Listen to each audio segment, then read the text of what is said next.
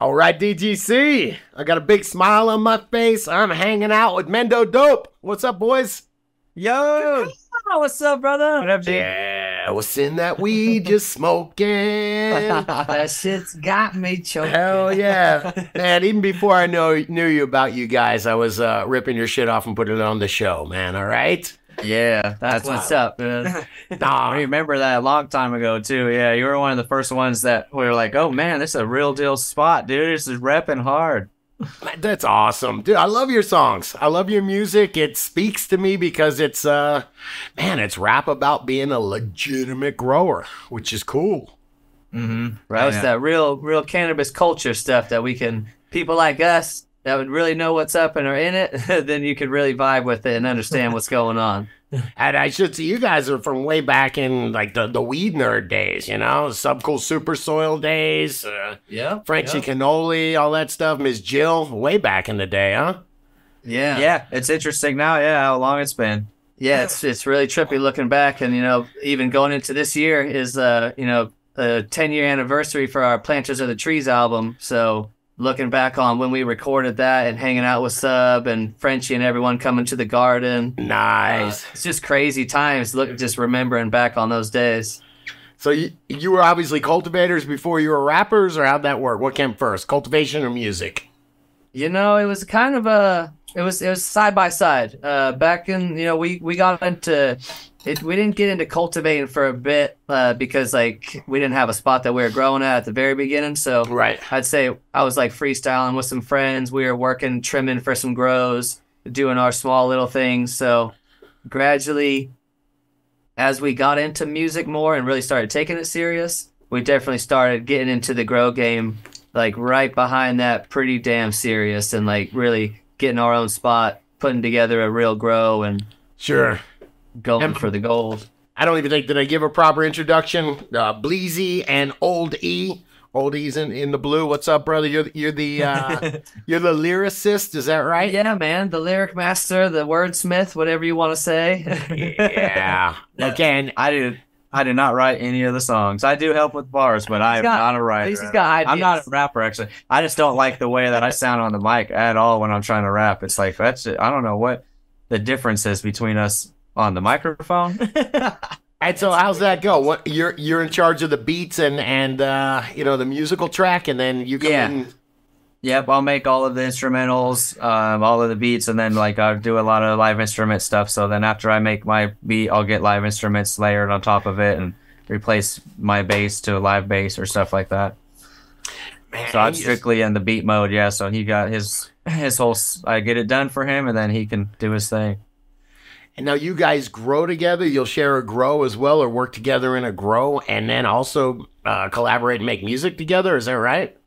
Yeah, the grow is yeah. We've been growing. You know, it's, it's just like a half and half thing we've done forever. Yeah, ever since the very beginning when we sprouted our very first couple seeds in our mom's backyard, you know, we've been growing together and got our own, uh, got our place together. Uh, started our grow up, you know, did about twelve plants, whatever, Right. built up, Mhm. moved to a new First time. spot, started getting it bigger, started really learning. Like we we lo- we learned a lot of stuff before we even started growing. You know, being able to be trimming around some of the OGs and out here in Mendo, you know, is abundance of of OG ganja farmers. So when we were growing up, we'd go out and do some work trimming out this spot, kind of soaking some some game from people like you were saying. We were flies on the wall, just soaking it up at the time Sure. and just learning. And then when we got our chance to start doing stuff, we applied some of the stuff we learned and then started experimenting ourselves with things and gradually started, you know, started getting in the zone and the groove and uh, started getting some monster trees. And, you know, by the time we, we built up to started getting like our biggest garden that we had grown,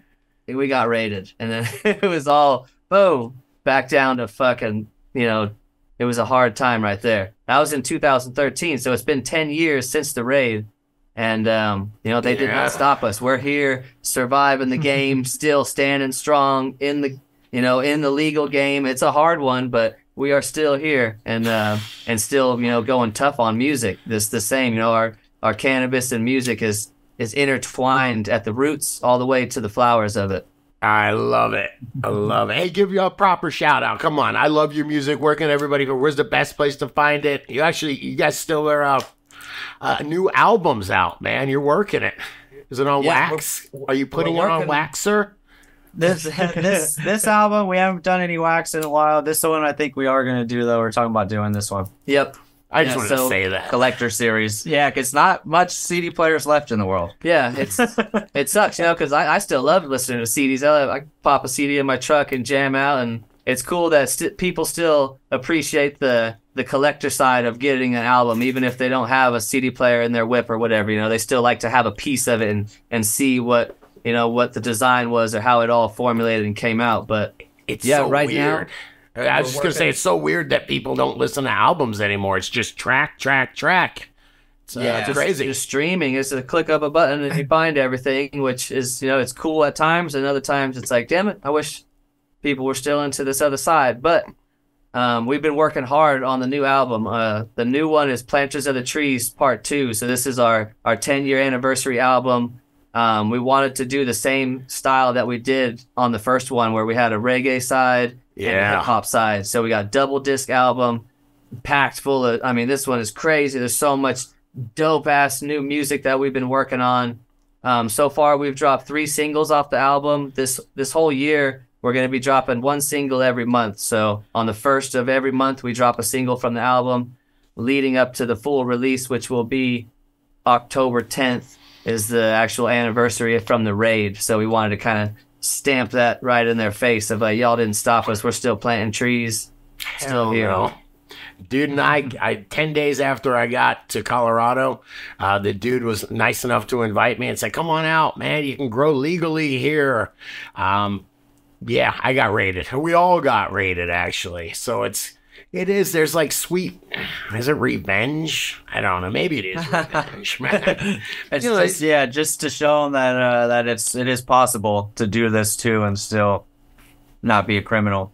Yeah, we were talking about that be- before the show started about how I got I was laughing about I got busted at at uh, uh, Thanksgiving one time where I walked in and somebody smelled smoke on me and they I mean I might as well have been uh I don't know it it was bad you know I might as well have been on heroin or something like that they're like oh my god you showed up at Thanksgiving stoned and I was like yes of course I did man. What are you supposed That's to what you're supposed to do.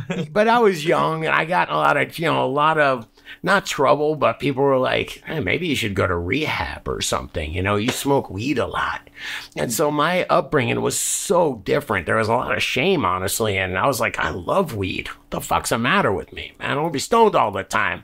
I imagine it was different for y'all in Mendo, no? Y- yeah, it was for sure different. There was, you know, even growing up, there was half it's half and half. Some people didn't care at all as being a kid being high, and then as we got older, it's really it's the stigma's not really there. Yeah, that much here. but it's always been quite chill out here for sure. Majority of everyone was always like, "Oh, it's it's just weed out here." For when we were growing up as kids, like it was, uh, we battled with our our mom for a while. She wasn't really wanting us to be smoking. She would Right. come home from our lunch break and end up catching my brother and him and his friends smoking in the back hot box in his bedroom. Yeah, she would be pissed. She would get furious. But over the times of her, you know, repeatedly catching us smoking, Sure. it started to get a little chiller. And then we ended up, you know, talking her into letting us grow a couple plants in the backyard, which all of a sudden, then everything changed. then she fully was like down with the weed. She doesn't smoke it. She doesn't use any cannabis, but she supports us 100% and is down with what we do. And she, you know, uh, over at the beginning of the fight, she, you know, she let it go and realized, you know, this isn't like a. I know she she realized that it's not a hard drug. You know, this is cannabis is a plant, it's a medicine. Like we weren't getting all fucked up or getting into trouble or you know killing ourselves. yeah. She Sure. pretty much saw us do a lot better once we, she saw us like really smoking tough, and we stopped getting in a lot of trouble and stopped doing a lot of shit we were doing at the time. Right. We used to we used to fight a lot back in the day before we started doing music and growing and stuff. Like we'd have our battles. So you know there was some hard times growing up. You know our pops died when we were you know I was only nine years old. Wow. Wow. Lazy was only you know uh, eleven. It's heavy.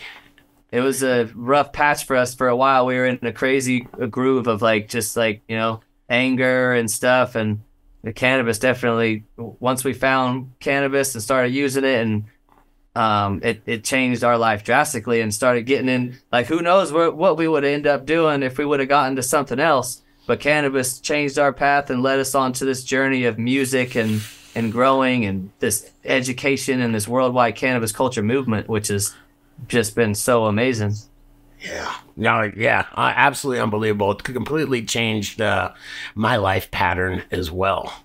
'Cause I was just, I was looking around being like, holy shit, I got to get a crappy job and this is the rest of my life? Oh, no, man. I started scratching my head. And uh, I, when I was in college, somebody said that I had a buddy, I was buying bags and I'd never heard of Afghani before or Burmese, Burmese Kush. And it was all these strains that were literally from the 80s. Uh, Durban Poison was another one.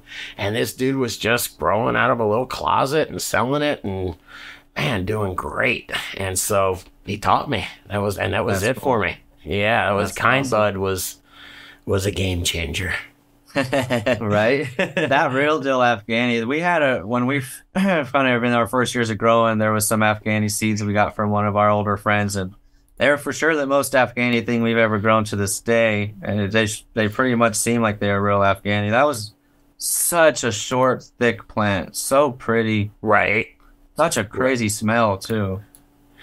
Man, somebody was talking about that earlier about how they missed the giant, just giant. It was Chad Westport, the giant colas, the baby's arms. Um, yeah, A, a lot of what you get now is a, a bit more of the, you know, the smaller buds. the opposite side. it's popcorn. completely dank. right yeah It helps. It's all popcorn. It's like people stopped like enjoying having big buds. I guess I don't know, like not so much as growers. Like we always love seeing big buds, especially when they're clean. If they kind Right. of hold up, we're like, "Fuck yeah, man! We want those huge loaf of bread buds that are crazy." But it's like buyer, bread. buyers looking in for- general, you know, like people like stop, like they don't just like appreciate getting a big old bud or something. You know, not the same as we like growing it. Well, then let's get into it then, because I'm saying baby's arms as far as giant buds, and then Yeah. you're saying loaf of bread, and that's where our our grow styles are different. And I love your grow style. I mean, it's so much fun to see. I mean, shit, how big are those things? What's the what's the average? I won't even say the tallest. What's the average size of your trees that you grow? Like the average that we like to do is like ten foot tall, like twelve foot wide, like a like nice a little wider than tall, and a, like ten foot's a, is like what we want to try to keep them at the max because it starts to get way harder every time they go over that. Yeah. Somewhat where it's at a manageable where you could get on a ladder and still reach the middle of the plant, you know, if something happens and there's an issue. Ah, so But will, yeah. you help, will you help me understand that? We- I mean, I don't understand how you could grow that big of a plant in however much time. So, uh, it just, uh, I don't know, uh, paint a picture for me. When are we propagating these seeds? When are we putting them out? Um, what are we feeding them? How, the- how are we accomplishing this, sir? Sir? Yeah, it's like you know the the climate out here is and the sun and the way that the that NorCal works and the Emerald Triangle works is like where it's the environment is perfect for it to happen. But we start our seeds. Um, we just started our seeds, so we we would start our seeds like sometimes into February or middle of March or roughly. So we just started our seeds for this year for the ones we're gonna do giant plants with. Yep. Okay. So then, you- you know they got they got a while. They got two months right now up to grow and turn into an actual plant that's like, you know, two feet tall, nice, starting to get sexed in a way where we know what females we got. Wow, I would think you'd be starting them indoors and throwing them out in three or five. I figured there was some kind of tricks you was doing, some kind of shenanigans, man. Yeah, I mean, there's uh, there's uh that that works perfect for us. You could put them straight in the ground. You could start them super early, like mother them in December and get them giant before you put them out. But the it does the same thing or worse or less of what starting out with the time with the actual time and letting it grow natural. Even the last last year we had some of the biggest plants again that we've done, and they were all no artificial light at all. And we just have them in a greenhouse to keep them from freezing, but we don't have any artificial light on them.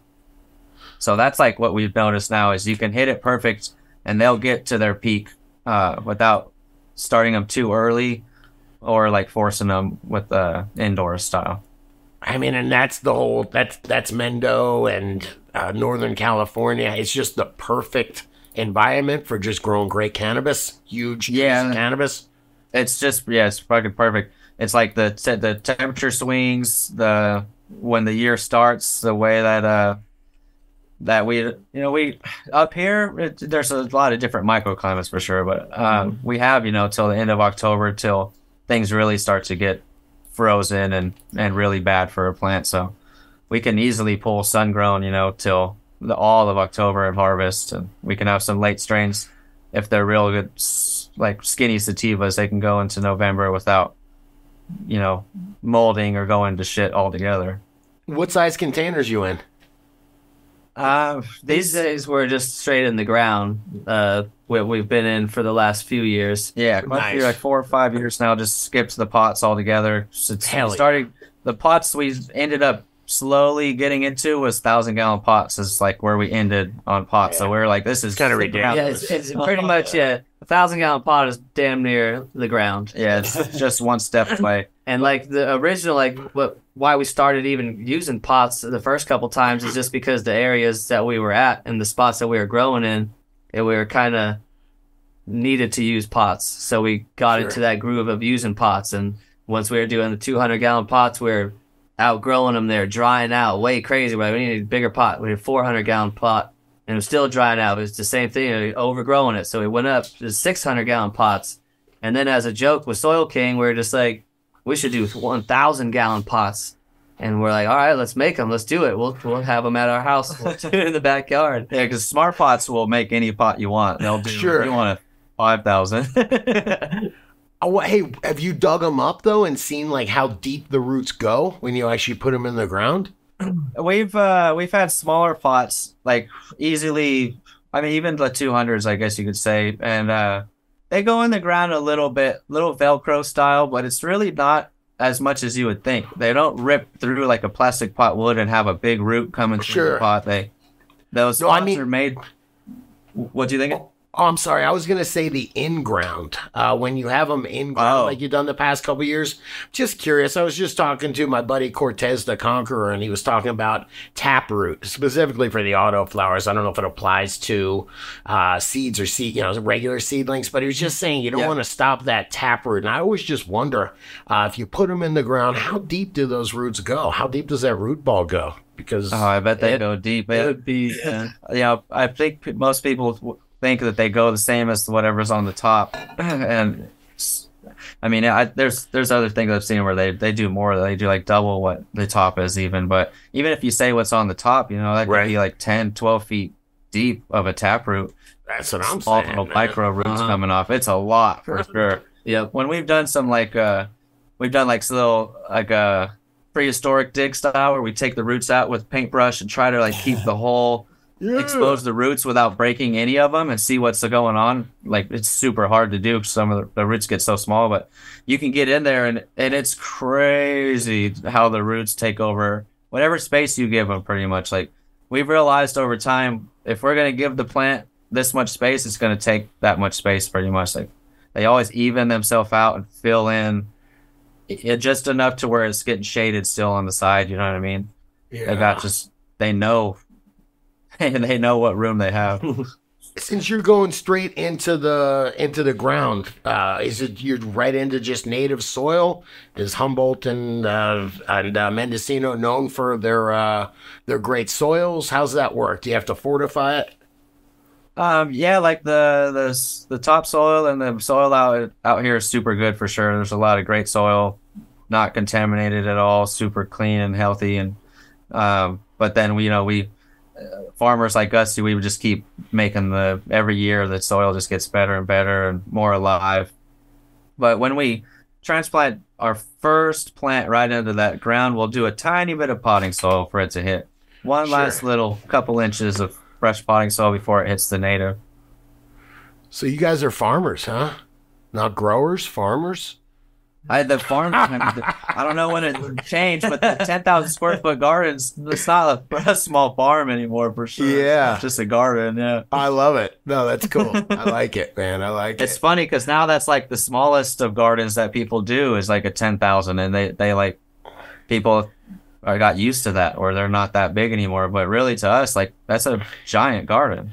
Yeah. It is. what the hell do you do with it now, though? I know you guys are doing. By the way, hey, Grambo, can you pull up their website? They're pretty in it. You guys are are on top of your game. From a guy that tries to be on top of his game, I gotta give you a lot of respect, man. Thank you, bro. Yeah, thank you. Yeah, We I try mean, to be on top of our game. There's a lot of stuff to do. Yeah, and it's it's, it's, uh, it's possible too with both of us. With the, if it's just one of us, we talked about before, man. Having both of us tag team things is so helpful.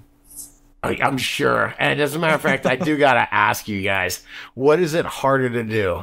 Be artistic together and make music or run a farm together? Um, I guess the, the, I guess the, I don't know. I guess the farm side of it, but not like the growing side of it. Just the the business side of the farm, I guess, would be Ugh. harder than just like having fun growing. And and our music most of the time comes together real smooth, where we don't have to force anything. Yeah. Every once in a while, we'll be in a weird spot where we just we'll just take a break. But a lot of times, it just flows real smooth. Man, I know It's a very lot of, yeah. Well- It's very trippy. It's interesting how how things somehow magically formulate when we'll we'll go into the studio with no, no specific idea, no direction, anything. We're just like, all right, let's go in here and let's just kind of make something. Let's make a brand new song. I don't know what it's gonna be yet. So please, we'll just What? And is there pressure?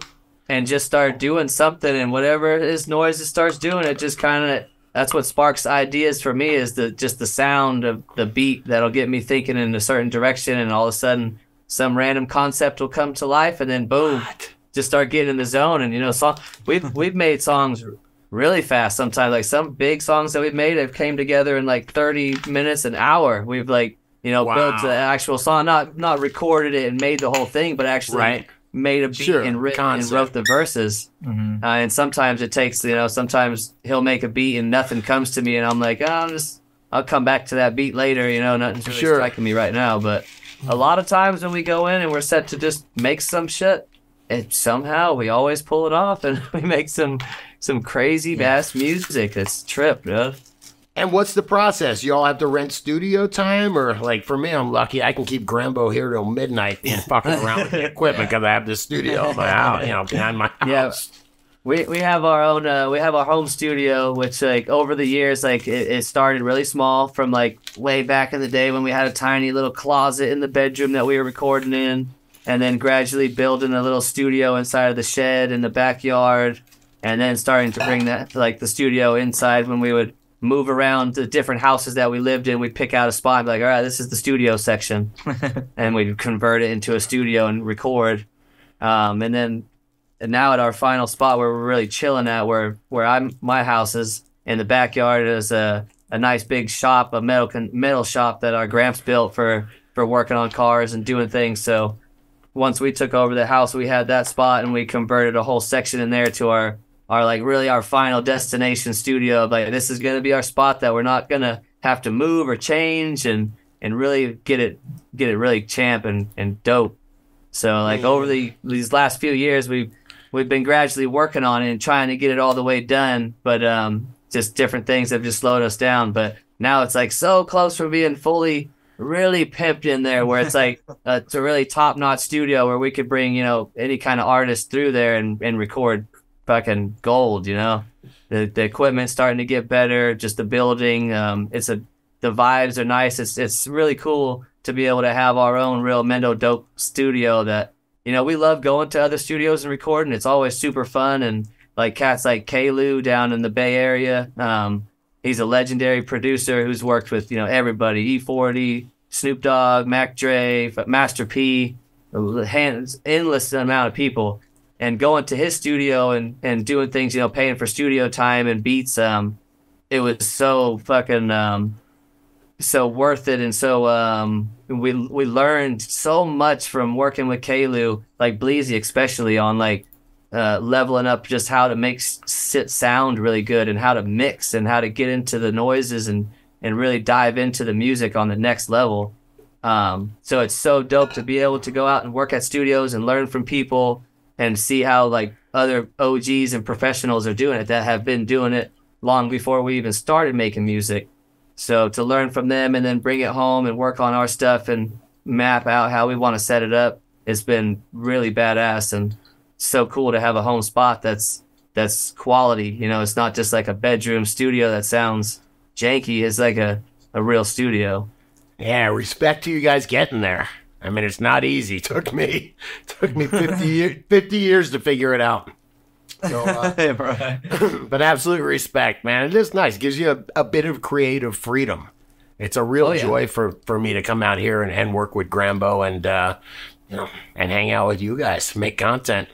Right? Yeah, it is really cool to, to uh, you know, it's a lot of people with creative content in general. It's just such a, such a certain headspace that's so nice when you don't have to think about other stuff when you're ready to go and you're like your area and your spot is like ready already. Or you don't have to rush because you're like, no, and oh, I'm paying for studio time. Let's fucking Yeah. let's get to it. Let's like let's time. record. There's not really time to hang out and smoke one and vibe out and just chill. It's like it's go time and just get it, which is cool at times to be pressured and like, yo, this shit's serious. Like, because we take that's another thing with Kalu. He taught us like this ain't just music. You know, this is a music business. If y'all want to actually do something and make it in this, like it's like 10% talent, it's 90% business. People like there's so many people that do music that do not follow through on the business side of it and be really professional about it.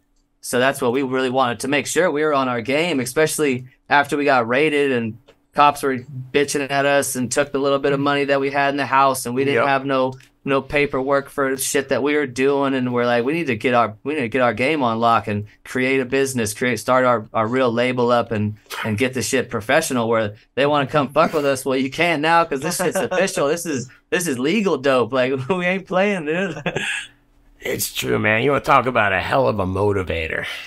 Yeah, right. Lose everything, just zero. like what? Especially at that time of the man. Those times, it's they're gone. You know, the times that we had out here, they're never gonna be. the same. yeah i'm just glad that we got to enjoy some of those good times and like is how like fest like events were back in the day you know some of those first high times cannabis cups and different things that we were doing and and rolling with the sub cool you know being with the whole weed nerd crew and that was Yeah. like shit was just fucking dope man shit was popping it was such a crazy time and it's so weird how everything's shifted so much and so many people that we grew up with and first got started in the game with and saw them coming up at events and be like, oh yeah, there's our folks right there. Let's tap in with them. Our people over here, and now it's like, fuck man, ninety percent of the people are are fucking pushed out, out of the game, lost everything, couldn't keep going because the shit's set up so, so fucking janky and so money orientated where they just take and take from you. Yeah, tell me a, a little bit about that. I don't know uh, the specifics about all the cannabis laws, the state's cannabis laws. It seems like uh, I keep using the word shenanigans, but it seems like there's shenanigans going on uh, all over the place. I've been talking about the Oklahoma rec vote, where they just voted down rec in Oklahoma, and it was because there was ridiculous taxes and the ability to uh, even increase the taxes locally. It was just nuts, and they voted it down. Um, what is it like in in your in California? I know it's legal, but what's happened? Uh, just I mean, maybe you can take me through a little evolution since uh, I don't know what 2013 when your first album came out. We'll say that's when you got in the industry officially. Um, yeah, I mean, at that time, it was still the 215 uh, medical days. Uh, since '96 when they went legal. That's why you know, growing up here, it's- '96 is when it went legal out here for medical, and there's a lot of plants being grown over fences. Driving to, spe- you know, just being a kid, you would see it all the time. Sure. Um, so then, like when we started getting into it more, we would you know get our stuff, uh, you know, grow our stuff, take it to clubs ourselves, do the whole thing ourselves. The clubs, at the, especially the last few years, the clubs would do all the testing. We'd make sure it passes, and then it would go, and then things were very smooth and very easy.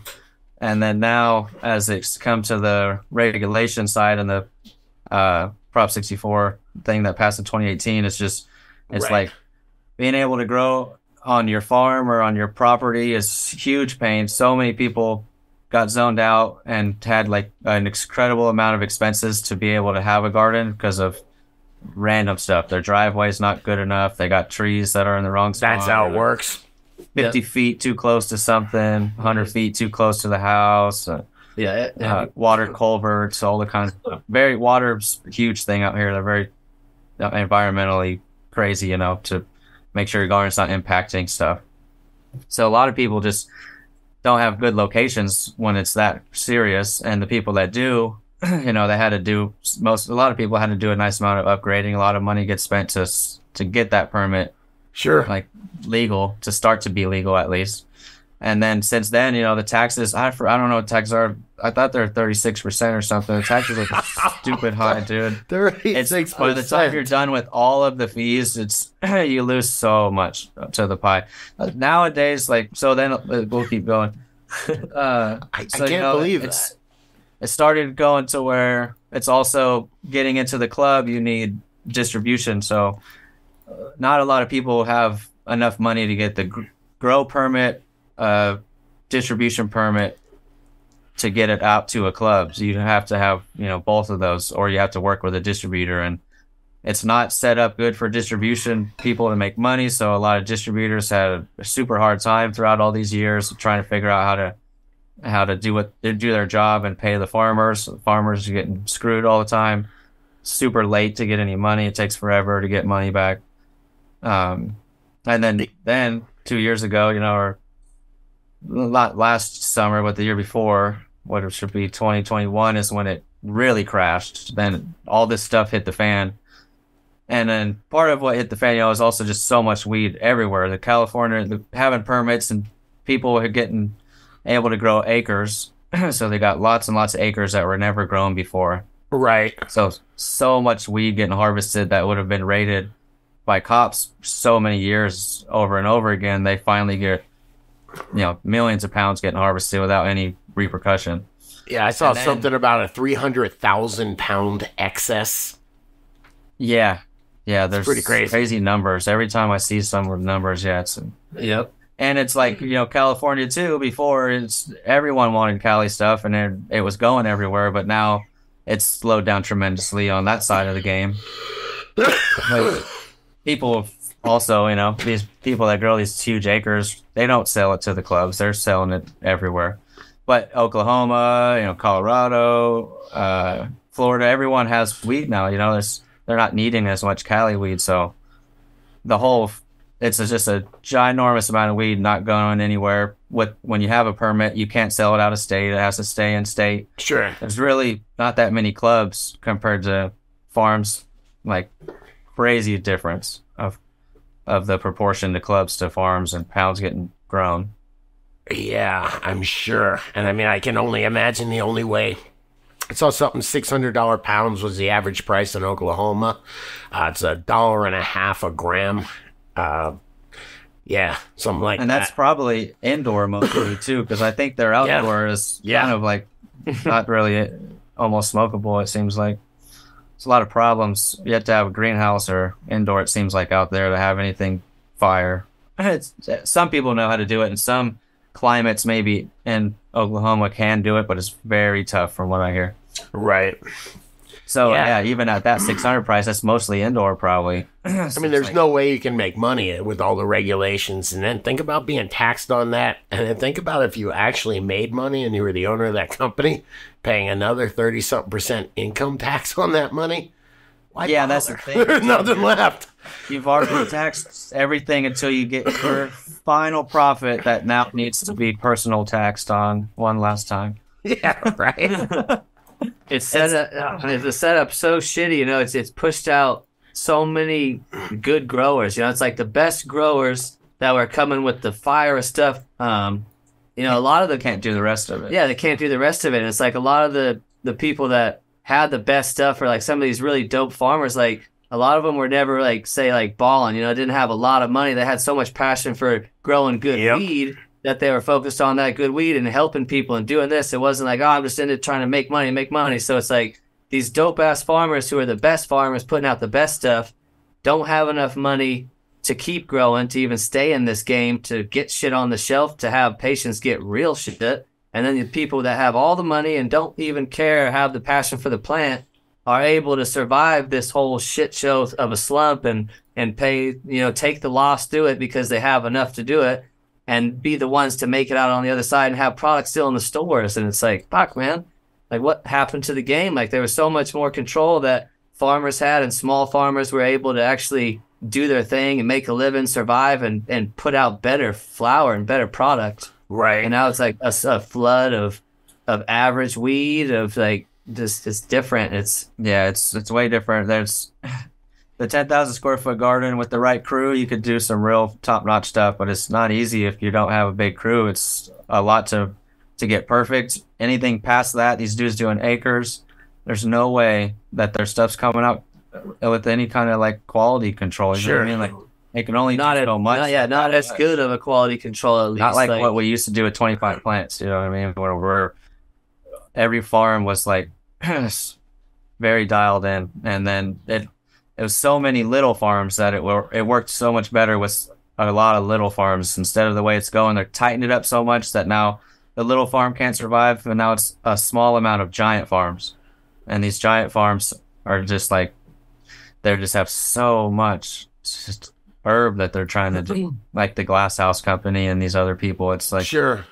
they all know that the end goal is to get the weed out of state too because they already have too much just they're starting off what they're doing it's it's way overkill and um but it's like what, another thing with the permits is what we've talked about for a while now is like you know the the county and the state they don't want to deal with a hundred thousand go- growers or fifty thousand growers. They, it's easier for them to deal with ten or or a hundred farms that Yeah. own all. And paperwork Yeah. wise, it's a million times easier for them to do that. That so it's like I think that's a big part of what this shenanigans you're talking about is like setting us up for failure. So we all have a little dream to to try to be legal and make you know a real life out of this, but then it's not going to be enough to survive, and they they ruin it in a way to, to take you out. So you're now you're just kind of like forced out of the game. up, throw up the towel. Uh-huh. I mean, if if you're real cynical about it, you could say they, they give us just enough uh, uh, enough room to innovate for them, and just Yes. hand, hand it on a platter to them. Here's the best way to grow. If you want this, here's the best genetics. Here's the all the innovation and grow lights we made for the uh, you know home growers. It's yeah, it's interesting. It's but I, super true. Yep.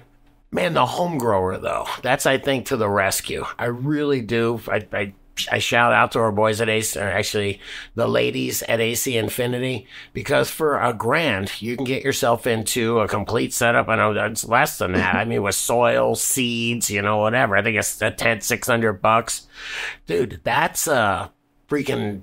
That's a game changer. You know, you- Yeah. they fit in a closet. I that's where I kind of my focus is at. Yeah, that's what's up, and that's you know, we we've been talking about the the toughness of the legal side, but the other side that Frenchie really was also a big fan of weed getting legalized when a lot of people didn't want to get this voted in. He got a lot of shit from saying it because we have to legalize it for everyone to be able to grow and like. in the end of the day, to be like wine too is what he always looked at. It has to be legal. We have to get start somewhere. We can't just keep saying no. We have to get started Right. and figure this whole thing out. And uh, for the for just being legal and for people to grow their own, that's like whatever happens with the money side of weed or like farms that sell to clubs. As long as people could grow their own, then it's a win, you know, for everyone. Because if we could just grow our own, and a, a small tent can you can get a nice amount of weed out of a small area for your own personal. Hmm, people could be growing fire, and it's our personal that we grow. We smoke that any day over anyone else's weed. There's only a couple people that would like, and it wouldn't last long. You know, it'd be like we'd try it for a little bit, and then we'd want to smoke our own again because we we like our own weed better. We've Sure. seen it from the beginning to end, and that's how like it's huge, huge that huge life step for everyone to just be able to be legal enough to grow your own small garden at least. Mhm. Hey man, that's a good. I, I want to. I don't get to talk to a ton of outdoor growers. The difference between growing a strain indoors and outdoors, I don't say it's unrecognizable, but it's completely different. Uh, and outdoors does have it's a great flavor to it. It just has a, a bit of a different feel to it. Do y'all? I mean, you guys have your own strains. I'm sure you've had test, you know, tons of testers. Uh, do y'all test indoors and outdoors, or can you? I don't know. Can you can you uh, school me a little bit about that? Mm-hmm. Yeah, we've definitely done a variety of of like side by side indoor outdoor tests with certain strains that we've ran. Not all of them we get to do like in our own setup of running it indoor and then seeing it outdoor. But it's it's very trippy how big of a difference. There's certain strains that are great performers outdoor, and there's some that are are great performers indoor, and some you know both ways they can work great, but they're definitely a lot different. They come out with totally different structure styles. Um, we've always, you know, we outdoor for us has always been. We always pick that over indoor because of where we're from. You know what we're used to, like seeing. Like when we talk about outdoor beating indoor, it's like that the best of the best. You know, that's very special, special, uh, perfectly grown outdoor weed. You know, not not every outdoor is going to be, you know, competing with indoor. But when you do get that really bomb quality, super clean grown outdoor, flavor, what about bag appeal? I'll say. Flavor flavors changes too. Like the the lights to the sun grown changes what the exact same strain you have. You know, same from same mother, same clone. Right. Certain terps will be stronger indoors. That's in the say it was strain test for like six different terps. Some of them will have a higher percentage than others indoor or outdoor. It's it's a it brings out more of certain flavors, and I think that's not even also outdoor indoor. It's the soil. It's the uh, what's growing around your garden too can change the the final terps in that particular cultivar. It's very subtle things, but the testing, you know, if you really went hard, the testing can probably show you these small subtle things that we that we can tell of the differences. But bag appeal, there's only some outdoor some strains that will be outdoor that will have a bag appeal that you can achieve with indoor, and even Sure. you know, some indoor still would beat it, but there's some outdoor that looks like indoor pretty close. It's like as close, just one notch below what an indoor will look like, but it's also very particular. There's not much strains that yeah, it's look like indoor that are sun grown. It's they, very rare. They have that sun grown, little darker look to it, a little lot chunkier. Um, I'm just wondering if they're just pulling it. Uh, I imagine like the cart game, the extract game is, not ex- you know, whatever fraction of the industry is huge. I wonder if eh, that would be a great use for all that outdoor, though. That sure would make a lot of gram carts, no?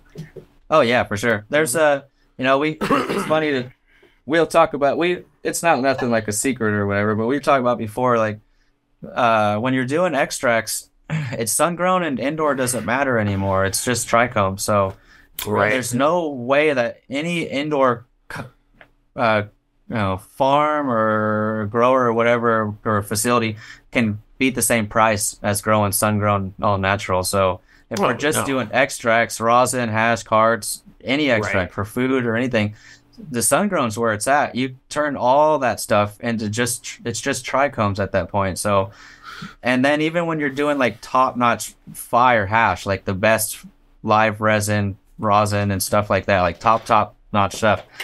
When you're doing it with outdoor, no one's ever gonna say, "Oh, this is made with outdoor. This is made with indoor." It's gonna be, depending on the strain, just as good as as any indoor will ever be. And really, when you dig in deeper, it's better than indoor because there's it's more full, and there's more terps and it's more fuller high and stuff. So, yeah, people people a lot of people hate on sun grown these days in certain situations, like certain groups of people. lots of lots of hate. There's a lot of hate towards sun grown in the clubs. Whoa. like a lot of people just want to buy indoor. Who you know, could they want hate the look. sun-grown They- they- weed? Hang, hang on. what There's a nice amount of. It's because They don't want to buy it. They want the. It has to look like the. They are so caught up on the look, and then Sure, also caught up sure. on the on the cookies and the. uh Okay, there is the okay. There's that those groups. They want sure. the, the the gelato and that Runtz that looks like plastic indoor gelato Runtz. Like it's like a outdoor Right. would never look like that same look. So that's a huge part of like a big group of people that buy weed from clubs would never buy sun grown, and even people that buy packs and stuff. They're tired of growing of buying sun grown and. It's kind of like weird to see because sun grown is the best, but if you're talking extracts, you could never beat sun grown, and no one would ever know or care that it was made with sun grown compared to indoor. It's only in the flower when you're selling flowers only that that's that's a big difference. And Sure. there's- And that also goes back to how much fucking poop outdoor weed got put out there over the Yeah. last couple years of of people that just came into the game to try to blow it up and grow this field of weed and and did not go it two. Like there's way Well, you more know? poopy outdoor ever of the be grown than poopy indoor. You know what I mean? There's just Sure. more land to grow and it's easier to grow. So you're gonna have way more poop uh, on an outdoor total. and it's like uh, on an average of the, the outdoor that people have been seeing for the last couple of years, Yeah. I think has gone way down. Like the quality of majority of what people are seeing has not been as good as it used to be. yeah, that too. Uh, so yeah, so people are more used to you know hating on outdoor those type of people mm-hmm. because they've seen so much crappy outdoor and they haven't seen all that much crappy indoor that at least looks crappy. It could Right, taste really nasty and chemical filled, but it looks nice. It's got that look, you know. they're- It's like, so, you know, some of these people are tricked by that initial look until they The looks trick the, looks, guys are looks scarred, is- man. Damn, they're trick. Yeah, they trick everybody. Their looks will catch someone. It's so funny. You could have some that, like, say you know, you know, you smoke this indoor flower, and you're like, it looks really cool, but it tastes like shit. Uh-huh. And it's like I got my outdoor flower that obviously looks like outdoor. You know, it does not look like indoor. It's not all super potted up and crystally and tight. Sure, sure. more loose style, but it's like I guarantee you smoke this one. It's gonna taste way better. You're gonna get more high and everything. But a majority of people, if they don't know that, they're gonna pick the one that just because the looks off top, they're like, oh yeah, this one right here. It's just We were talking about ter- you said terroir. You were talking about the wine industry or comparing it to wine. And Uh-huh. I mean, I don't know where the hell the Napa Valley is compared to y'all. I mean, California Yeah, is just a couple of hours from us. two hours away only. Yeah. Point is that they've got the terroir as to where the Yes. soil is something special. Y'all are Uh-huh. planting in ground. You're talking about this, you know, these flavors that are coming out. I wonder how much is of that is coming from y'all's soil and y'all's unique environment. You got a different Yeah, there's- there, man. yeah. It's There's- a good chunk of it, and Uh-huh. they're and it's like uh the knowledge and the even promotion side of it is going to start to kick up super hardcore to be like Mendes like Emerald Triangle, Mendocino County, these certain places there Sure. are, and even other places too. Anywhere like special in any state, kind of. But California is just Emerald Triangles would be the epicenter for the cannabis plant, but it's uh that's like a huge selling point when it goes out of state too. You know, we're stuck in, in state. Once it goes out of state, and you can actually stamp your Mendocino plant grown in the terroir of the hills of California. That's what I think. That's where the final destination, and that's what Frenchy yeah saw that, and I, and we see it too. I just don't know how long it will take, but we know from being online, you know, how much people would buy our stuff worldwide. So then then, federal legalization, yes or no? You just want to see it happen because I mean that's going to open the doors for those Yeah, I always to just come on in and crush just- everybody. yes. Yeah, it will. But I say, I'd say, fuck it, get it over with too, because we're already in a shit storm, dude. This shit ain't gonna get any easier for uh, anyone that goes uh, recreational. I mean, whatever state it is, it's it's gonna turn into the same thing that happened to Cali. It's slowly the corporations will have a fat ass grip on it, and you'll have your little niche microbrewery, micro gardener, which would Sure. be like a ten thousand square foot thing, Mhm. which isn't micro still, I think, but it's you know that's as big as you'll. And there's not too many people that will survive as an underdog in in all these years to come. So maybe federally it would would help that. I don't. I just think if you could just sell it on your website, you know, if you could just grow weed, get it tested, pay the taxes, sell it on the website. It don't need anyone that we would be fine. A lot of people would just be fine to do their own promotion themselves, do their own everything themselves.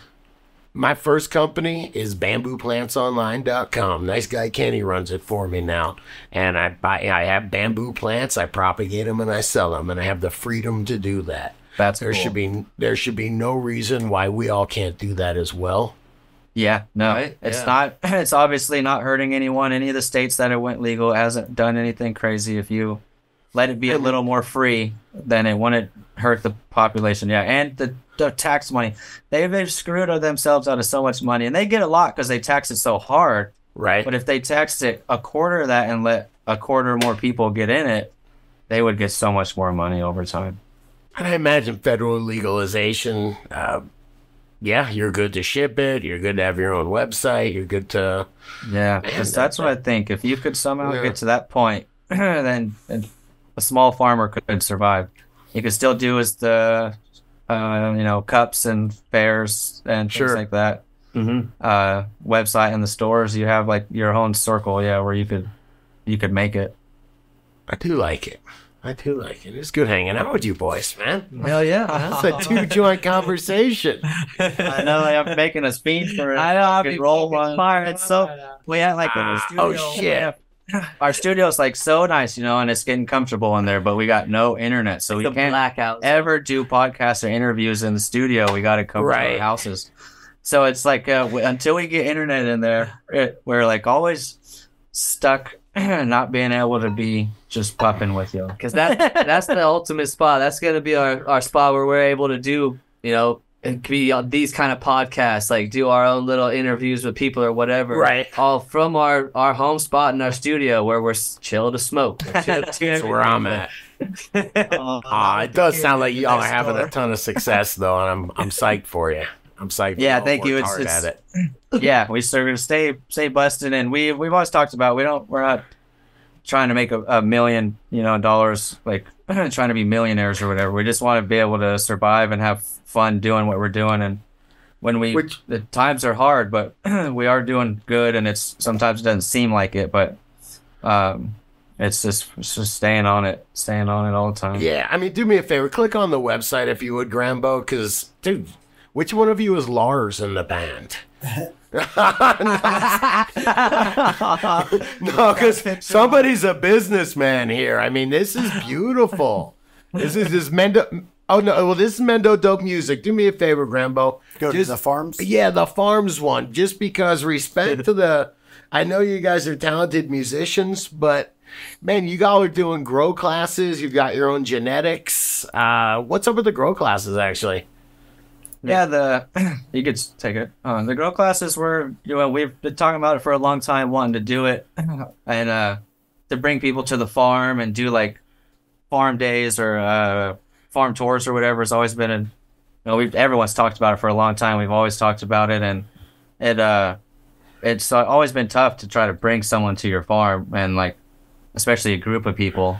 but now that it's gone to this certain amount of years being legal, Right. the new farm we're at's real private and stuff, and so we were like, well, we could bring people out out this year. Let's see if make this class actually happen, and it actually was successful the first time, and it was also like you know kind of weird for us to to plan this and try to plan a day for everyone and Right. keep everyone entertained, but it was like really fun and super smooth, way easier than I thought for like our side of things, stressful wise or whatever. It was super mellow. Everyone was real respectful.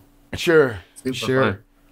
Man, will you give me one, one, just one little tip that you uh that you give in the grow class? Yeah, Man, look at these. Hang on, Yeah, I I'm mean- just. I'm, I'm so sorry. I'm just lost in these, Grambo. You are scrolling through this, huh? Oh yeah. How fucking big are those plants, man? What are those? Like la- the, pictures Christmas from last year, probably. Yeah, I think they're Yeah, probably some last of them. I mean, year's the, they're last year we They're had like we four- didn't do a 14, yeah 14, 14 feet tall and like Sure, probably. how We didn't Scroll up, Grambo. Let me see those. Yes. We didn't put the cage on early enough, so they went. When you don't have a cage on them, you can't have nothing to tie them out wider and wider, and you got to do that early. And otherwise, they're gonna get tall by the time you try to tie them wide. They're already right. Ripping. So we were like a little late on our cages this year, and it made those things Yeah, I made them get taller than we wanted. taller than we we were hoping for. I mean, what we wanted to do. We always hope for the biggest plant of ever, of course. But um, yeah, What does- training those plants is fucking no joke, dude. You know what I'm gonna ask next, right? Can you predict what everyone's gotta ask you? How do you pick them? How? What does How that much- yield, man? how much the Yes. yield? How much, man? like uh, one of those big trees would be like you know like a like a average size bud so many of the you know at that size the variable's huge of like how heavy your flower is to light buds you know what i mean like Yep. it's a changes the weight ginormously so a giant Well, plant could pretend I'm a girl at a bar, man. You know what I be mean? yeah Go- then we'd go- say like 12 pounds you know what i mean like, we're 12 whoa. pounders. that's a lot of weed. So the average person would be like 10 yeah we're trying to impress we've gotten 12 for sure and then we don't keep track of it all like that like we, Sure. so much of the small buds were like whatever we already got 10 pounds we're not trying to keep track of the smalls but there's there's plants that have been more than we think because the mm. smalls add up it's just and we don't harvest even the secondaries anymore because of the amount of work it is to and the the, the way the weeds go on with Sure. the prices and stuff to harvest the whole garden one more time and dry it all again. And we're in the mountains with no uh, power. You know, we're on off grid solar and Wow. generators. Generator.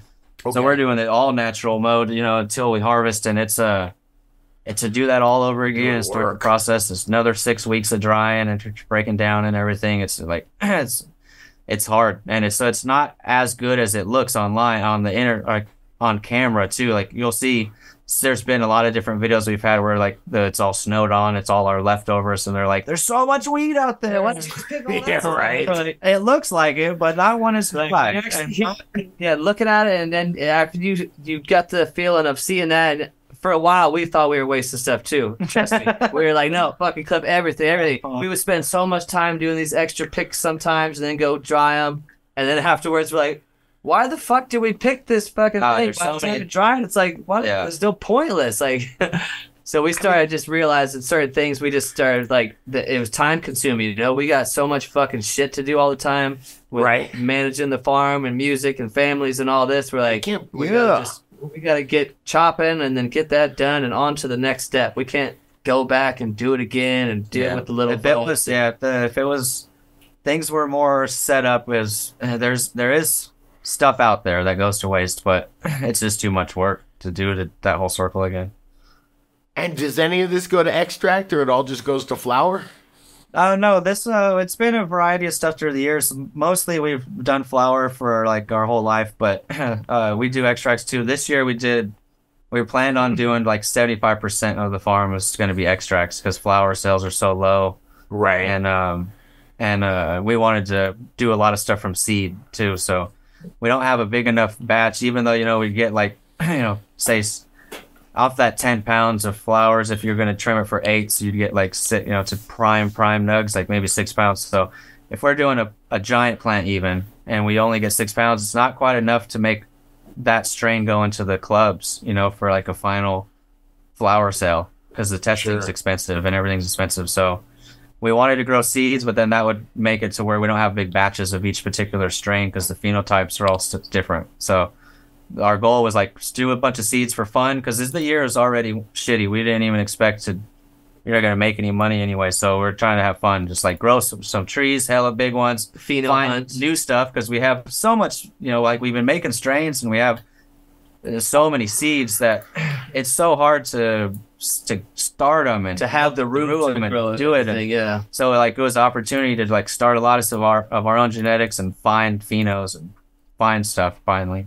Yeah, shout out to our boy Cody, our our partner up on the farm this year. You know, got to give him a big shout out because last Yep. year, you know, we are after the issues that we were going through with other stuff failing, and we were out of the game for a little bit, had nothing on the market. It was like a going from having stuff on the shelf to boom, gone, nothing. Like we are back focused on music solely, and for a bit, we weren't even gonna get back into the game of of continue to grow on the legal market. We're like going over ideas of is this even worth our time to stay in this to get our brand back on the shelf? Do we care that much? Does it mean that much to us? What do we want Yep. to do here? And uh, we're just kind of like, let's just see how things formulate. If something is supposed to happen, it'll happen or whatever. And we're like, we'll just maybe we're to focus on music. And then uh, the homie Cody reached out and said, you know, I got this this farm that I got last year, and if you guys wanted to come up work with me, do it, run it however you guys want, run all your genetics or whatever you want to grow, and we'll just try to make it all work. And it was like, holy shit, you know, like It was like the only thing that would have made us go in again because we wanted to wanted to like just go work on a farm or Yeah, grow was- shit, other ready to take a break. drains or whatever, do whatever, you know, like that was like the, the incentive that we needed yeah to kind of stay going was to be like Yeah. us be in charge and then to be able to have free roam to start what plants we wanted to to start. If we had to start working for a company that only grows cookie genetics, you know what I mean? We'd just just be the that's the worst thing. But I could see it no coming thank you. because there's not there's not much options left. If uh, you know what I mean, there's not much people out there hiring. there's companies that are left that are actually like employing people. Or that's what's cool about cookies. Though we don't like them that much for like different reasons, but they employ a lot of people and they keep a lot of people money in people's pockets, which is super. Thank God they're at least doing it because there's just so many of us small farmers can barely pay. You know what I mean to to keep the farm alive, let alone have like build a new store and have six more employees added to the payroll. and then have the budget to spend all this money on marketing and get your shit everywhere and billboards Right. and who the fuck knows what else. You know, it's like it's crazy, dude. It's it's I a tell crazy game, and that's why like we're thankful and like super stoked that you know things worked out the way they did. Like it sucks that we got raided, but over the time that happened and at, not long after it happened, we're like it's kind of it was meant to be. We we needed this to happen to switch our perspective of what's happening and really dial in on our lane of what we're doing here. So it's just uh, it's it's a crazy outlook of things. Serendipity, my friend. The unforeseen happening of fortuitous events. So I remember like ninth grade vocabulary, man. It was before, it was before I started getting baked. Ah, guys, this was fun. I enjoyed hanging out with y'all. Uh, y'all are uh, uh, people I look up to. I I wish I could rap like you. Okay, Grandpa, just give me a beat, man. Just drop me a simple beat. All right. Nah, you got tons of talent, and uh, I really enjoy your your uh, music. And then when I see what y'all are up to, first off, it's beautiful. It's really hard to uh, pull all this off as far as uh, just running a business. Trust me, I'm just trying to run a website and an Amazon store, and sometimes I want to pull my hair out of my head. so to have you know everything that you got going on, having uh, these gardens and the classes and and the uh, uh, the genetics, uh, respect to y'all, man, and the music. Thank you, man. yeah, I really appreciate it, brother. Yeah, man. All right. Come on, shout out old E and Bleezy. Give Yeah, yourself yeah. a shout out. Ah, Where can everybody find all y'all? Yeah, man. We're uh, you can find us on Instagram, Mendo Dope Boys, uh, YouTube, our Mendo Dope YouTube channel. You can find all of our grow documentaries, our how to grow videos, our music videos, all of our music streaming on Pandora, Spotify, uh, Apple, Apple, Apple. Who knows? If It's it's music, it's there. And, what is it? uh, Got me choking? Is that the one I'm always singing? Is that what Yeah, the name of yeah. it? Choking Come on, style. just An old classic. yell That's the that. planters, wasn't it? Yeah, Yeah, that's that's on the yeah, first planters. Of the That's what's cool too. Yeah, that Got Me Choking song was on the original Planters album. So um, now leading up to this year, you know, a decade of dope. Uh, Planters of the Trees Part Two, our 10 year anniversary album. We're happy to still be in this game, still surviving, and thank you know thankful for all of our fans, everyone who supports us. Y'all have kept us alive. You've motivated us, inspired us to keep going, to keep doing what we're doing, to to help you know heal this planet, to change the fucking world. You know, to make this this a better place. This is a cannabis culture, and it's for everybody. And this is just nothing but positive vibes. I love it. I love it. Respect, man. Ready? Yeah, man. Okay, Google. Play Mendo Dope Got Me Choking. Fuckers listening to me the rest of the time. Oh, this time he's not listening, huh? Lies. Lies. All right, boys. Be good. Uh, Hell yeah. Much love, guys. See you, my Thanks for brother. having us. Respect, man. Thank you. Hell yeah. That was fun, y'all. You did great. You